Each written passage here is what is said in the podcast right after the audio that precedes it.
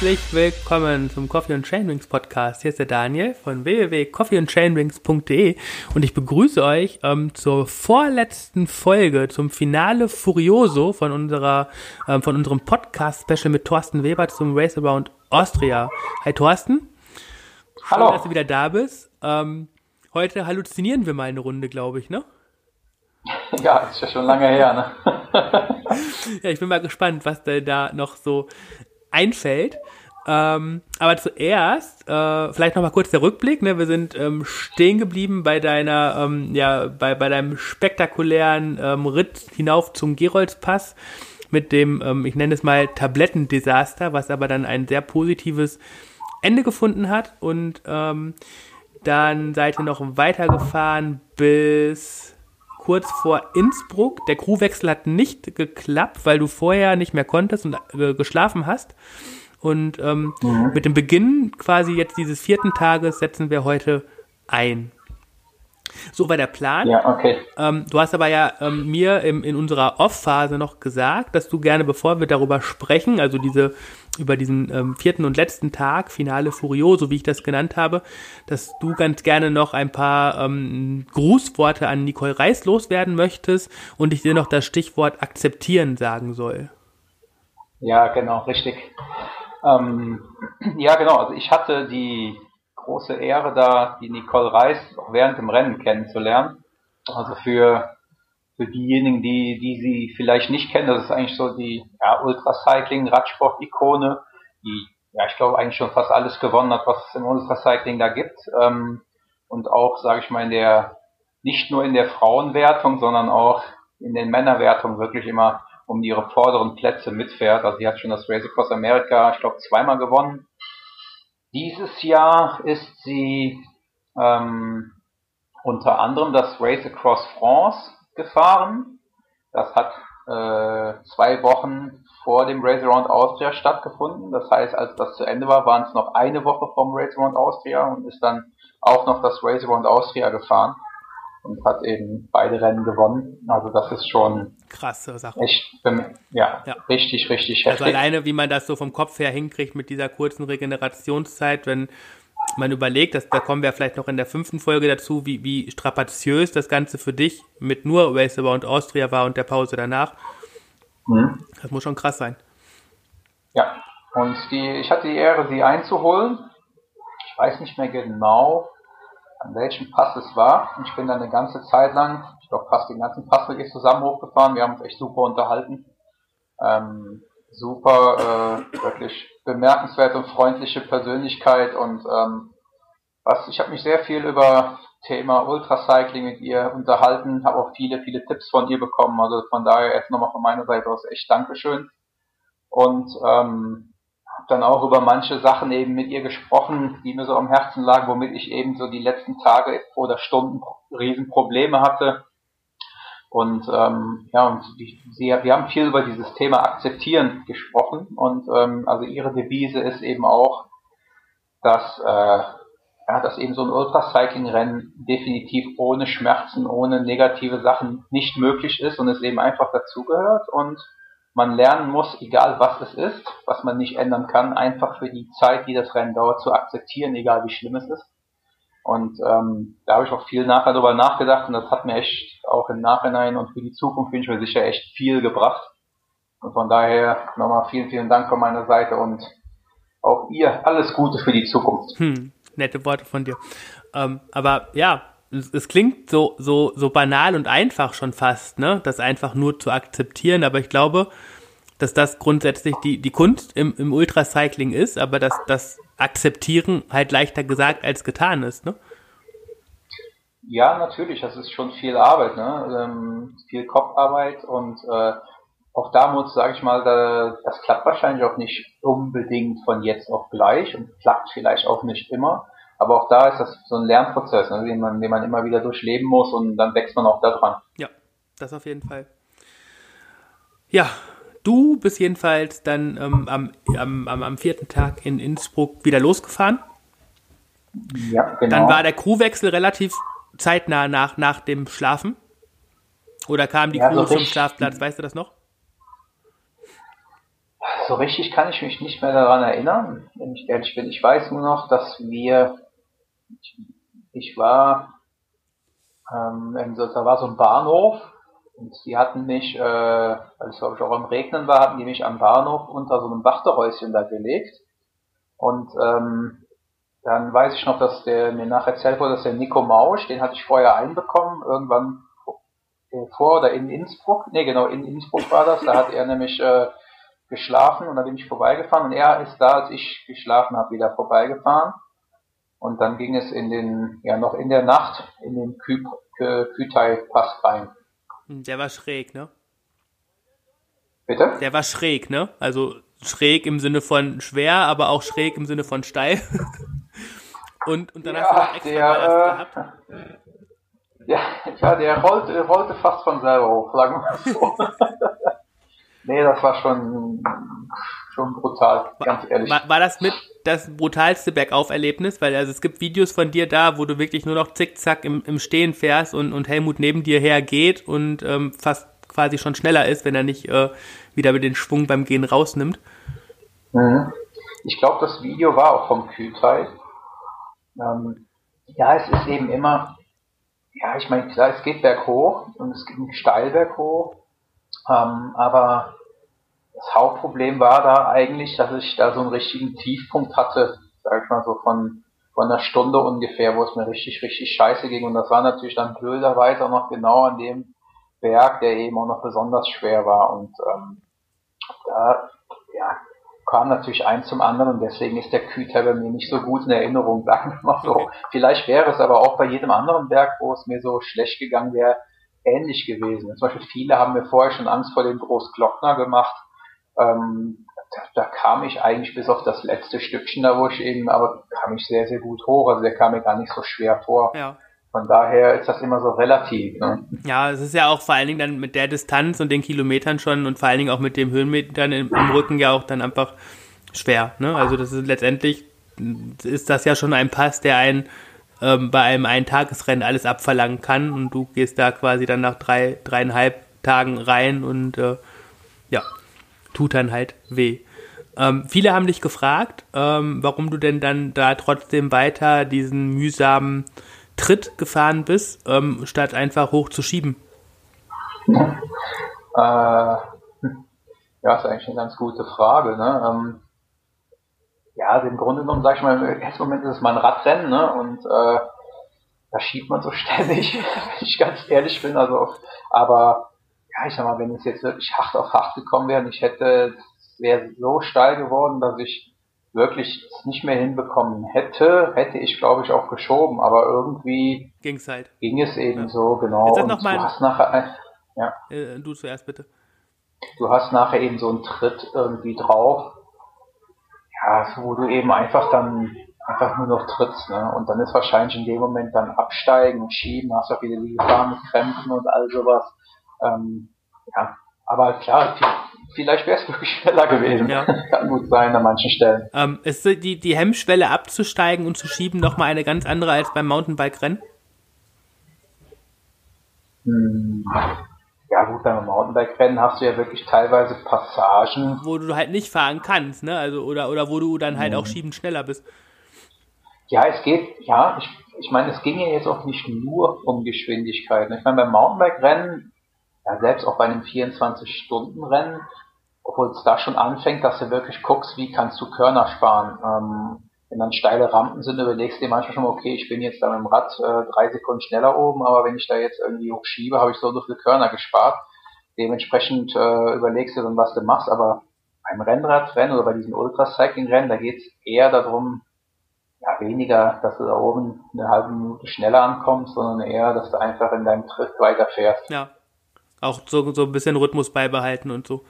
Ja, genau. Und dann ist es vielleicht ja auch nochmal eine ganz nette Art, mit sich selber zu leiden, wenn man dann so einen, einen Wiegetritt fährt. Ne? Also das Mhm. geht Ja. vielleicht dann ja auch nochmal so Hand in Hand. Äh, die letzte Nacht, ähm, da waren Halluzinationen so mit am ausgeprägtesten, hast du erzählt. Ja, Gibt so eine, stimmt, eine ja. Erzählung von dir, wo du sagst, dass du ähm, so mit knapp 70 den, einen Berg runtergefahren bist.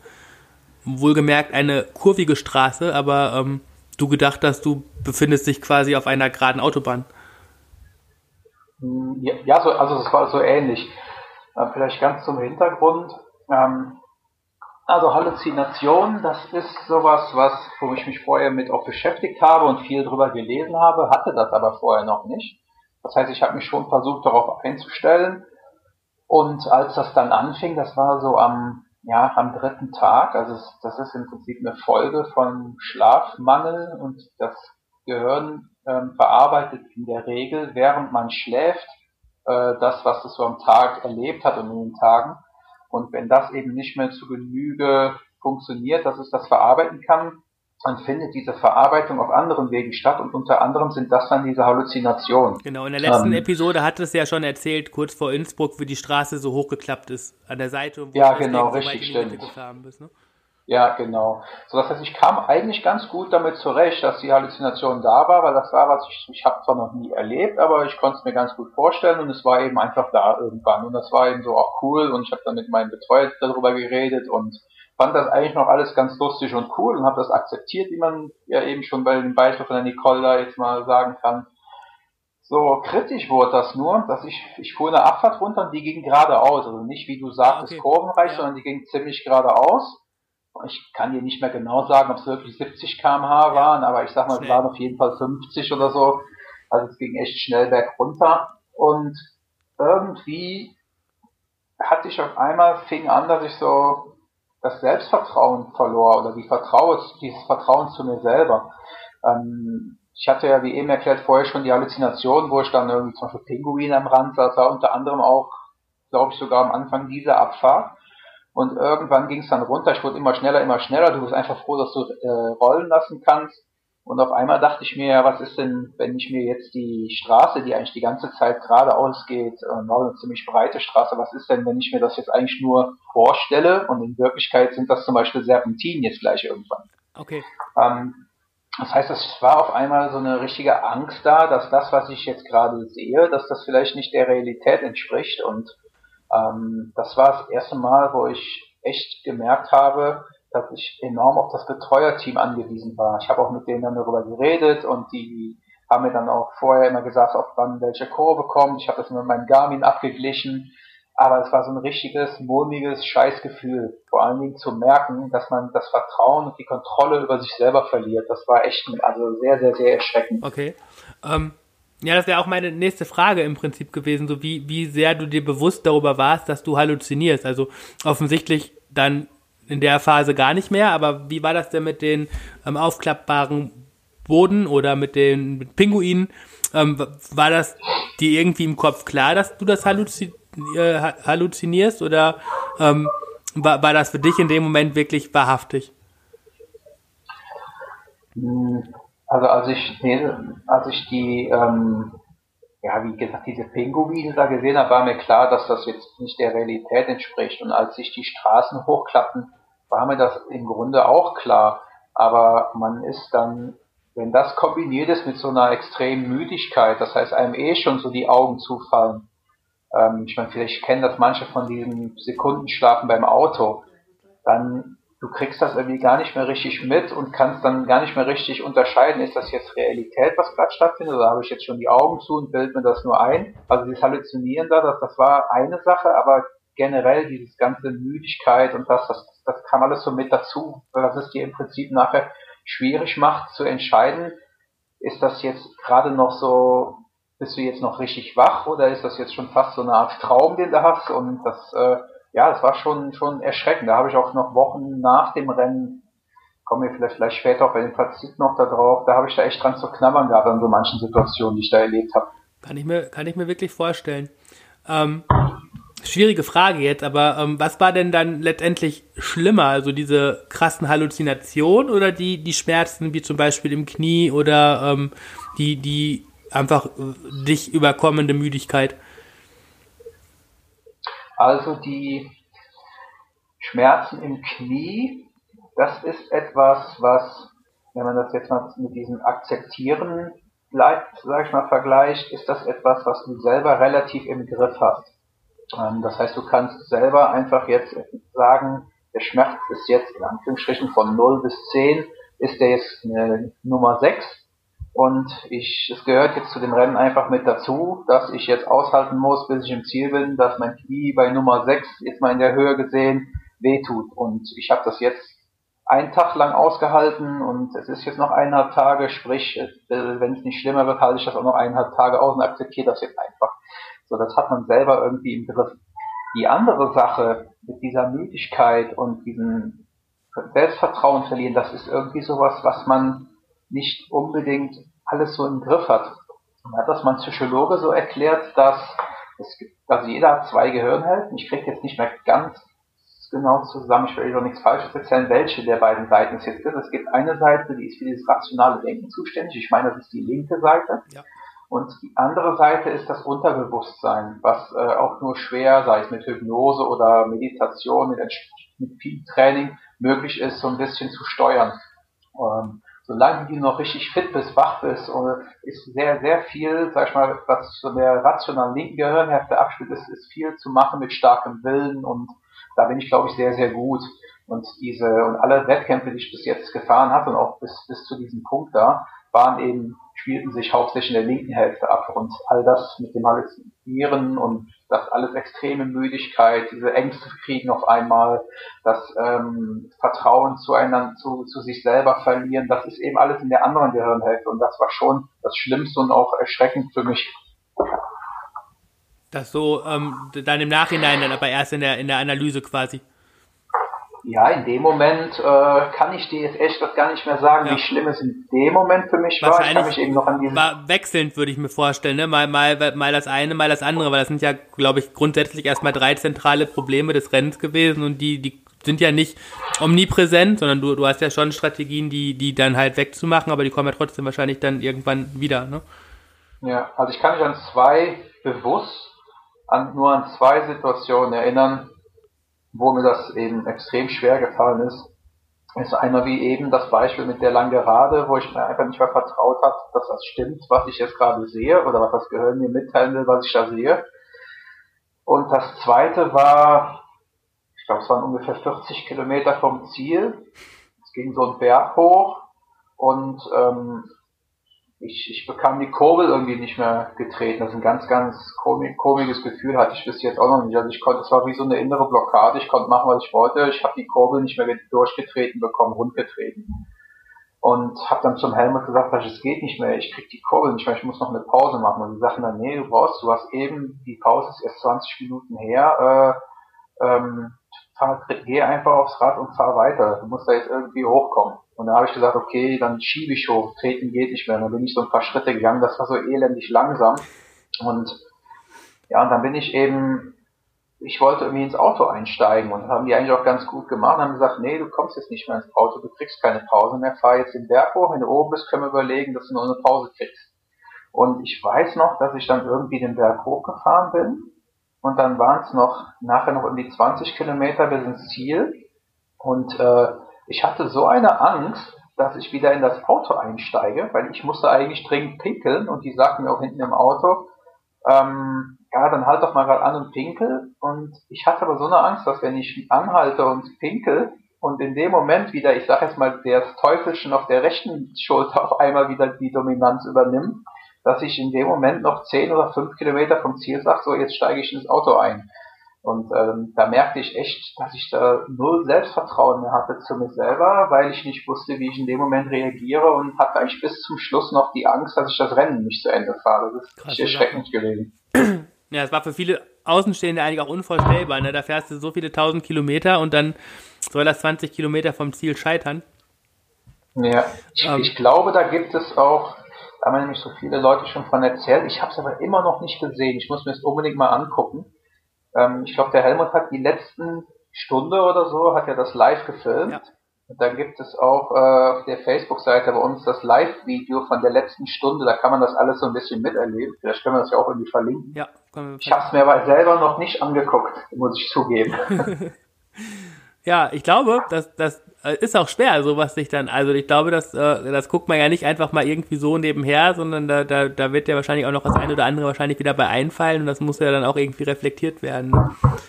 Ähm, jetzt hast du, haben wir ein, ein Teil übersprungen Und zwar, mhm. äh, es gab ja einmal so dann noch so dieses, ähm, die, der, der, der in Anführungsstrichen Straßenstriptease irgendwann zwischen Innsbruck und diesen letzten 40 Kilometern, wo du ähm, eine extreme Hitzewallung bekommen hast.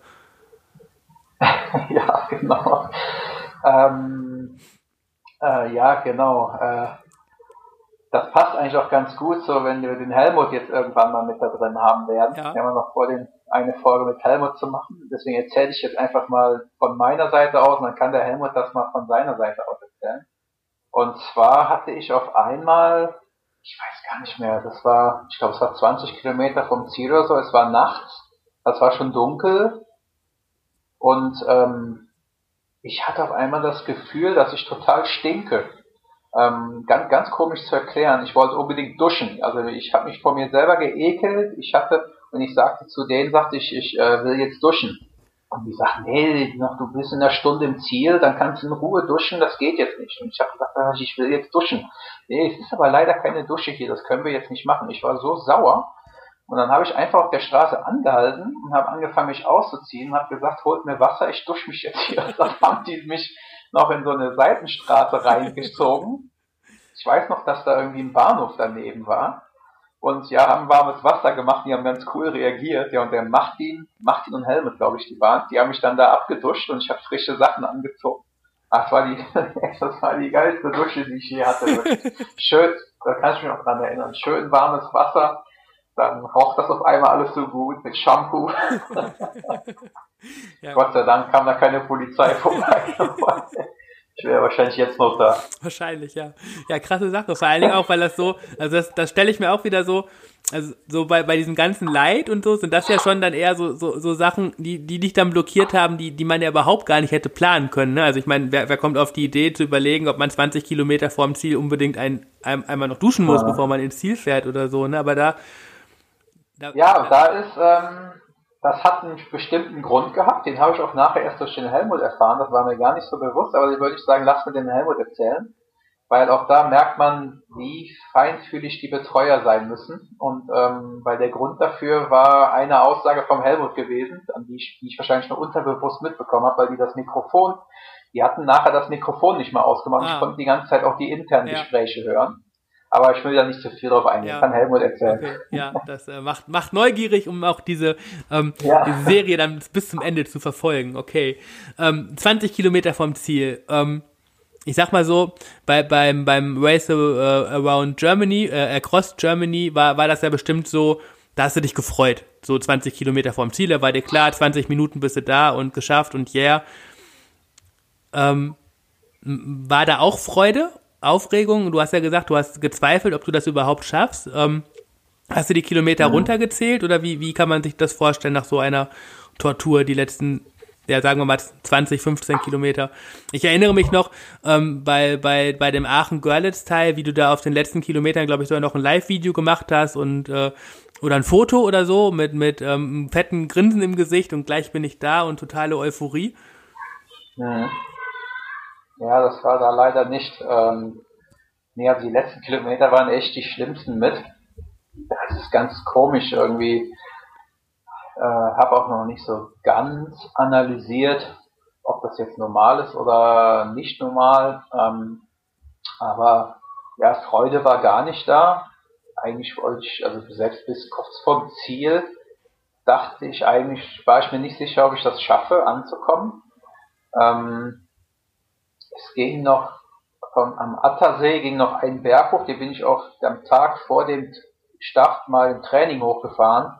Das sind irgendwie ein Kilometer geht der hoch, sag ich mal, nichts Wildes, da fährst du, keine Ahnung, drei Minuten hoch oder so. Und ähm, ab da ging es nur noch leicht, ich glaube zwei Kilometer runter bis äh, nach St. Georgen, also im Prinzip Ziel. Und mein Ziel war wirklich bis da oben zu kommen, weil ab da wusste ich, selbst wenn ich diese Tretblockade wieder kriege, dass ich zur Not einfach rollen lassen kann und ich roll dann ins Ziel. Und ähm, also ich habe bis ich oben an dem Berg ankam, wirklich noch Angst gehabt, dass ich, äh, dass ich es nicht schaffe. Es ist ganz merkwürdig so für, für Außenstehende und aber es ist wirklich so. Also da können fünf Kilometer so dermaßen lang sein, dass das, das war, ist echt schlimm. War dann das Erreichen des Berges schon so der, der Erfolg und ist der Ballast abgefallen oder wie, wie war das dann? dann ja. ja. Und ja, ja, als ich oben war und dann wusste, ähm, das und ähm, ja, keine Ahnung, ich habe dann, dann hieß es, okay, noch 400 Meter bist du auf der Kuppe, noch 300 Meter und keine Ahnung, ja, geh noch mal gerade aus dem Sattel und ja, noch 250 Meter irgendwie, wenn, als ich oben war und dann habe ich noch zwei, dreimal gefragt, ich sag, geht jetzt wirklich nur noch berg runter? Ja, ja, es geht nur noch runter. Und dann war für mich irgendwie so, oh, ich habe es, egal was jetzt passiert, zur Not lasse ich einfach rollen. Ja. Und dann, und, und dann äh, gab es eine ganz spektakuläre Zieleinfahrt. Wie, hast du die so genießen können, wie, wie das so auf den Videos rüberkommt? Oder ist das eher so ein, ein Tunnel gewesen und so viele Menschen und nach, nach vier Tagen ja quasi nur deine Crew um dich herum und so viel laute Musik und, und sowas alles? Oder war das so eine totale Reizüberflutung? Ähm, also ich bin das ist auch äh, ein bisschen komisch, aber ich, also ich Ziel, das, das, man muss sich das so vorstellen, ähm, das ähm, offizielle Ziel ist am Ortseingang von St. Georgen. Da ist auch die offizielle Zeitnahme. Die Zielankunft, die ist eigentlich auch schon ganz geil gemacht, weil ich da wirklich so Motorräder mit Blaulicht und so abholen kommen und haben dann so deine Fahnen, in meinem Fall dann die Deutschlandfahne drauf gehabt und fahren mit dir dann so die letzten Kilometer bis nach St. Georgen. Und dann ist da so ein kleines Zelt, wo, wo du dann auch deine Crewmitglieder triffst und dann äh, kannst du mit denen noch ein bisschen feiern und hin und her, sag ich mal. Und dann organisieren die, dass du ähm, durch, das, durch die Festzelte fahren kannst bis auf die offizielle Zielbühne. Also es ist wirklich super gut organisiert. Das heißt, äh, du stehst dann da und wartest und dann geben die dir Zeichen, okay, jetzt noch eine Minute, dann fahren wir los, weil das da alles irgendwie ziemlich gut organisiert dann ist, weil man da durchfährt und die haben glaube ich dann Leute, die aufpassen. Und, fährt, und zwar fährt man dann durch das ähm, Dorffest, ähm, wo glaube ich 5.000 oder 6.000 Leute sind. So, das ist im Prinzip so diese Hauptstraße von St. Georgen das ist ein, ein Riesenzelt oder mehrere Zelte hintereinander. In jedem Zelt läuft irgendwie so eine andere Musik. Und am Ende von diesem Dorffest ist die offizielle Bühne, wo man ankommt. Da das ist gleichzeitig auch die Startbühne gewesen von, von, von Radio und Austria. Und die fahren dann mit den Motorrädern mit dir durch diese Zelte durch. Und es hieß irgendwann, ja, okay, ähm, wir lassen euch gerade noch durch. Ich glaube, ich bin um, ich weiß es gar nicht mehr genau. Viertel vor zwölf, glaube ich, nachts, also abends bin ich angekommen. Und ich glaube, normalerweise macht die das irgendwie nur bis 11 Uhr. Ich vermute mal wegen dem ähm, Alkoholpegel von den Leuten, dass die irgendwann einfach sagen, na, ist die Sicherheit, Sicherheit zu sehr gefährdet, da können wir jetzt nicht mit Motorrädern und Fahrern durch die 5000 Leute durchs Zelt durchfahren. Aber die haben dann irgendwie bei mir eine Ausnahme gemacht. Ich weiß auch nicht, wir das haben, ich glaube der Andy oder so haben das irgendwie noch organisiert, dass ich trotzdem noch irgendwie da durchfahre. Ich weiß nicht, wie sie es hinbekommen haben. Irgendwann hieß es noch auf jeden Fall, okay, wir machen eine Ausnahme, muss aber dann jetzt schnell gehen, also zack dahin und du fährst dem Motorrad hinterher und dann fahren wir noch durch das Zelt. So richtig, äh, ich habe zwar vorher da Videos von gesehen, aber in dem Moment eierst du irgendwie dann bis in das Zelt da rein, kriegst nur noch die Hälfte mit und habe eigentlich so gedacht, äh, ach, eigentlich so richtig Bock habe ich da drauf gar nicht mehr. Aber ähm, als ich dann wirklich da durchkam, ich, ich das war, also habe ich noch nie erlebt, sowas echt, also der absolute Hammer, man ist da echt wieder, also das habe ich echt richtig gut mitbekommen und habe mich auch mega gefreut und war auch einmal auch wieder topfit. Und ähm, Wahnsinn, was da, ähm, was die brüllen dich mit dem Namen an, wo auch immer die den Namen her haben, keine Ahnung. Und ähm, sind tausende von Leute, die einfach nur Spaß haben, am Feiern sind und am Klatschen, am Jubeln und brüllen dich an und rufen deinen Namen. Und äh, der Andy, das habe ich aber gar nicht mitbekommen, richtig, der ist irgendwie noch bei dem Motorradfahrer vor, der zwei Plätze vor mir fuhr, ist er noch hinten drauf mitgefahren, hat das Ganze dann gefilmt. Das kann man unter anderem eben auch äh, ähm, ähm, ja, auf meiner Homepage habe ich das hochgeladen, auch bei Facebook da kann man, äh, dann sieht man mal, wie das wirklich da so ist. Das ist echt genial gewesen. Auf jeden Fall. Und es war so, so, so im Video schon so extrem laut und so extrem eng, die Leute überall. Dann sind noch irgendwie zwei, drei direkt dir vorm Rad quasi vor, vor, vorhergelaufen. Wo ich auch noch ja, ja. krass, was du da noch an Reaktionsvermögen hattest. Ja, es war wirklich, also das, das, das, das vergisst man echt nicht. Ja, aber ich also, finde, das, das, das hat man sich auch nach so einer Tortur von vier Tagen, 14 Stunden und 14 Minuten auch einfach dann verdient, dass man da so ein so eine Zielfahrt ja. erleben darf. Ja, das ist schon, ich meine, ich glaube, dass du kriegst einfach in dem Moment nicht mehr so viel mit. Ne? Ich, äh, das ist, ähm, das ist eigentlich, ja, es ist normal, glaube ich, nach so wenig Schlafen, nach den einfach fast fünf Tagen fahren. Aber ähm, ich glaube, richtig cool ist das auch für das Betreuerteam. Die kriegen ja schon in dem Moment noch mehr mit und die sind ja auch teilweise dann auf dem Motorrad mit durch dieses Zelt und das ist schon echt cool. Und dann, ähm, eigentlich haben wir so vorgehabt, danach auch noch ein Bier trinken zu gehen. Du führst dann dann noch so ein Interview oben. Ähm, und äh, danach ist dann noch so eine Sektdusche. Das heißt, jeder man hat so Sektflaschen und kann sich gegenseitig abspritzen, wobei ich die Flasche gar nicht mehr aufgekriegt habe, ist ja auch egal.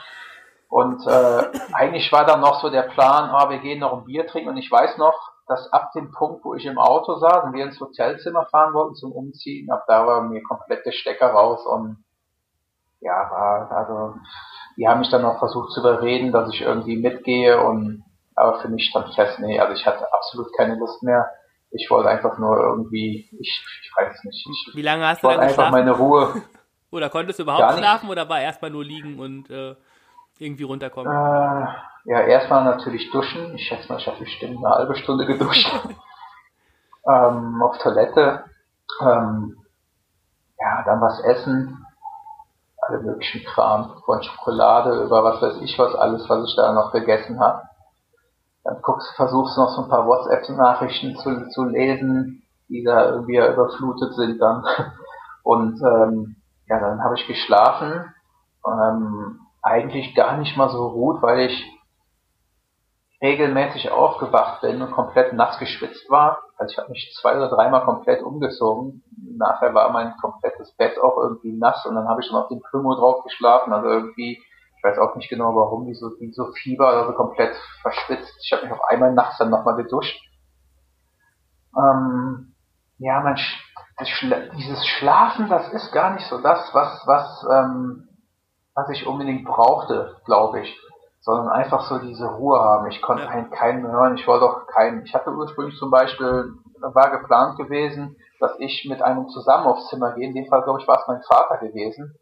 Und ich wollte einfach nicht mehr, ich wollte alleine sein. Ich wollte keinen hören, ich wollte keinen Atmen hören, ich wollte kein Motorengeräusch hören, ich wollte mit keinem mehr reden, mir ging die Stimme alle auf die Nerven, wenn ich ganz ehrlich bin. Ist merkwürdig, aber in dem Moment ist das einfach nur, ich wollte einfach mal nichts hören. Ich hatte ja fast fünf Tage lang ununterbrochen, hatte ich ja Berieselung mit allen Sachen, um mich bei Laune zu halten. Und ähm, ich hatte das Gefühl gehabt, mir explodiert der Kopf. So, das war einfach nur, oh, still, nichts mehr. Und das Schlafen war eigentlich ein Nebenjob. Das war gar nicht, ich war auch relativ früh wieder wach morgens und habe dann mit denen gefrühstückt. Da waren die auch alle total verwundert. Ähm, was auch für mich so ein Zeichen ist, dass ich, was den Schlaffaktor angeht, da gar nicht so extrem an die Grenzen gegangen sind, wie vielleicht das körperlich Machbare ist. Mhm. Das stimmt. Ähm, wir haben eine, eine, eine, eine Sache übersprungen. Ähm, vom Rad absteigen, dann nach dem Rennen. Wie war das, einfach mal wieder mit den Füßen auf dem Boden zu stehen und zu wissen, ich muss jetzt nicht wieder auf diesen Drahtesel drauf? Hm. Ja, es war schon cool. ja, war wirklich so. Und ich war einfach nur froh, dass es vorbei ist. Mir war auch scheißegal, welche Platzierung ich habe. Wirklich, das hat mich einfach gar nicht interessiert. Ähm, das war sogar so weit am nächsten Tag. Ähm, das hört sich jetzt blöd an. Im Nachhinein denkt man sich natürlich dann, was ist das denn für ein Schwachsinn. Aber ich war, ich wusste bis dahin, bis zum nächsten Tag gar nicht, welche Platzierung ich habe. Die haben mir, glaube ich, zwar gesagt, aber ich wusste es nicht. Und ich war so froh, dass ich nicht unter den ersten drei war, weil dann musste ich nicht zu dieser Siegerehrung. und ähm, ich wollte einfach nur nach Hause, meine Ruhe und ich hatte gar keinen Bock auf irgendwelche Interviews, Siegerehrung, was auch immer. Und ich weiß noch, dass sie dann irgendwie sagten, hier, ja, sollen wir zur Siegerehrung fahren? Ich sage, welcher Platz bin ich denn? Ja, du bist äh, äh, von den Männern Vierter insgesamt und äh, ja, sag ich, was für ein Glück. Sag ich, nee, nee, nee, sag ich, wer vierten alles geehrt? Nur die ersten drei? Ja, ja, nur die ersten, nee, sag ich dann nicht. Ich war so froh ist natürlich der mega Schwachsinn, ne? Das ist natürlich ja. schon geil, wenn ja. du bei so einem Rennen mal auf dem Treppchen stehst, ja. aber in dem Moment war ich einfach nur froh, dass es vorbei ist. Ja, aber es ist ja, also ich meine letztendlich, ne, vier Tage, 14 Stunden, das ist ja einfach auch eine krasse Zeit. Ähm, ja, ein Fazit steht noch aus, Thorsten. Das machen wir in der nächsten Folge. Ne? Mhm. Und dann würde ich sagen, danke für diese ausführlichen Erzählungen vom Finale Furioso. Ich stelle mir das nämlich gar nicht so einfach vor, noch über die Halluzination und so dann auch noch zu sprechen und sich immer wieder daran zu erinnern. Das ist halt irgendwie schon ein schräges Gefühl, dass, äh, dass du dich damit nicht ganz so ähm, geheuer fühlst. Das kann ich absolut nachempfinden.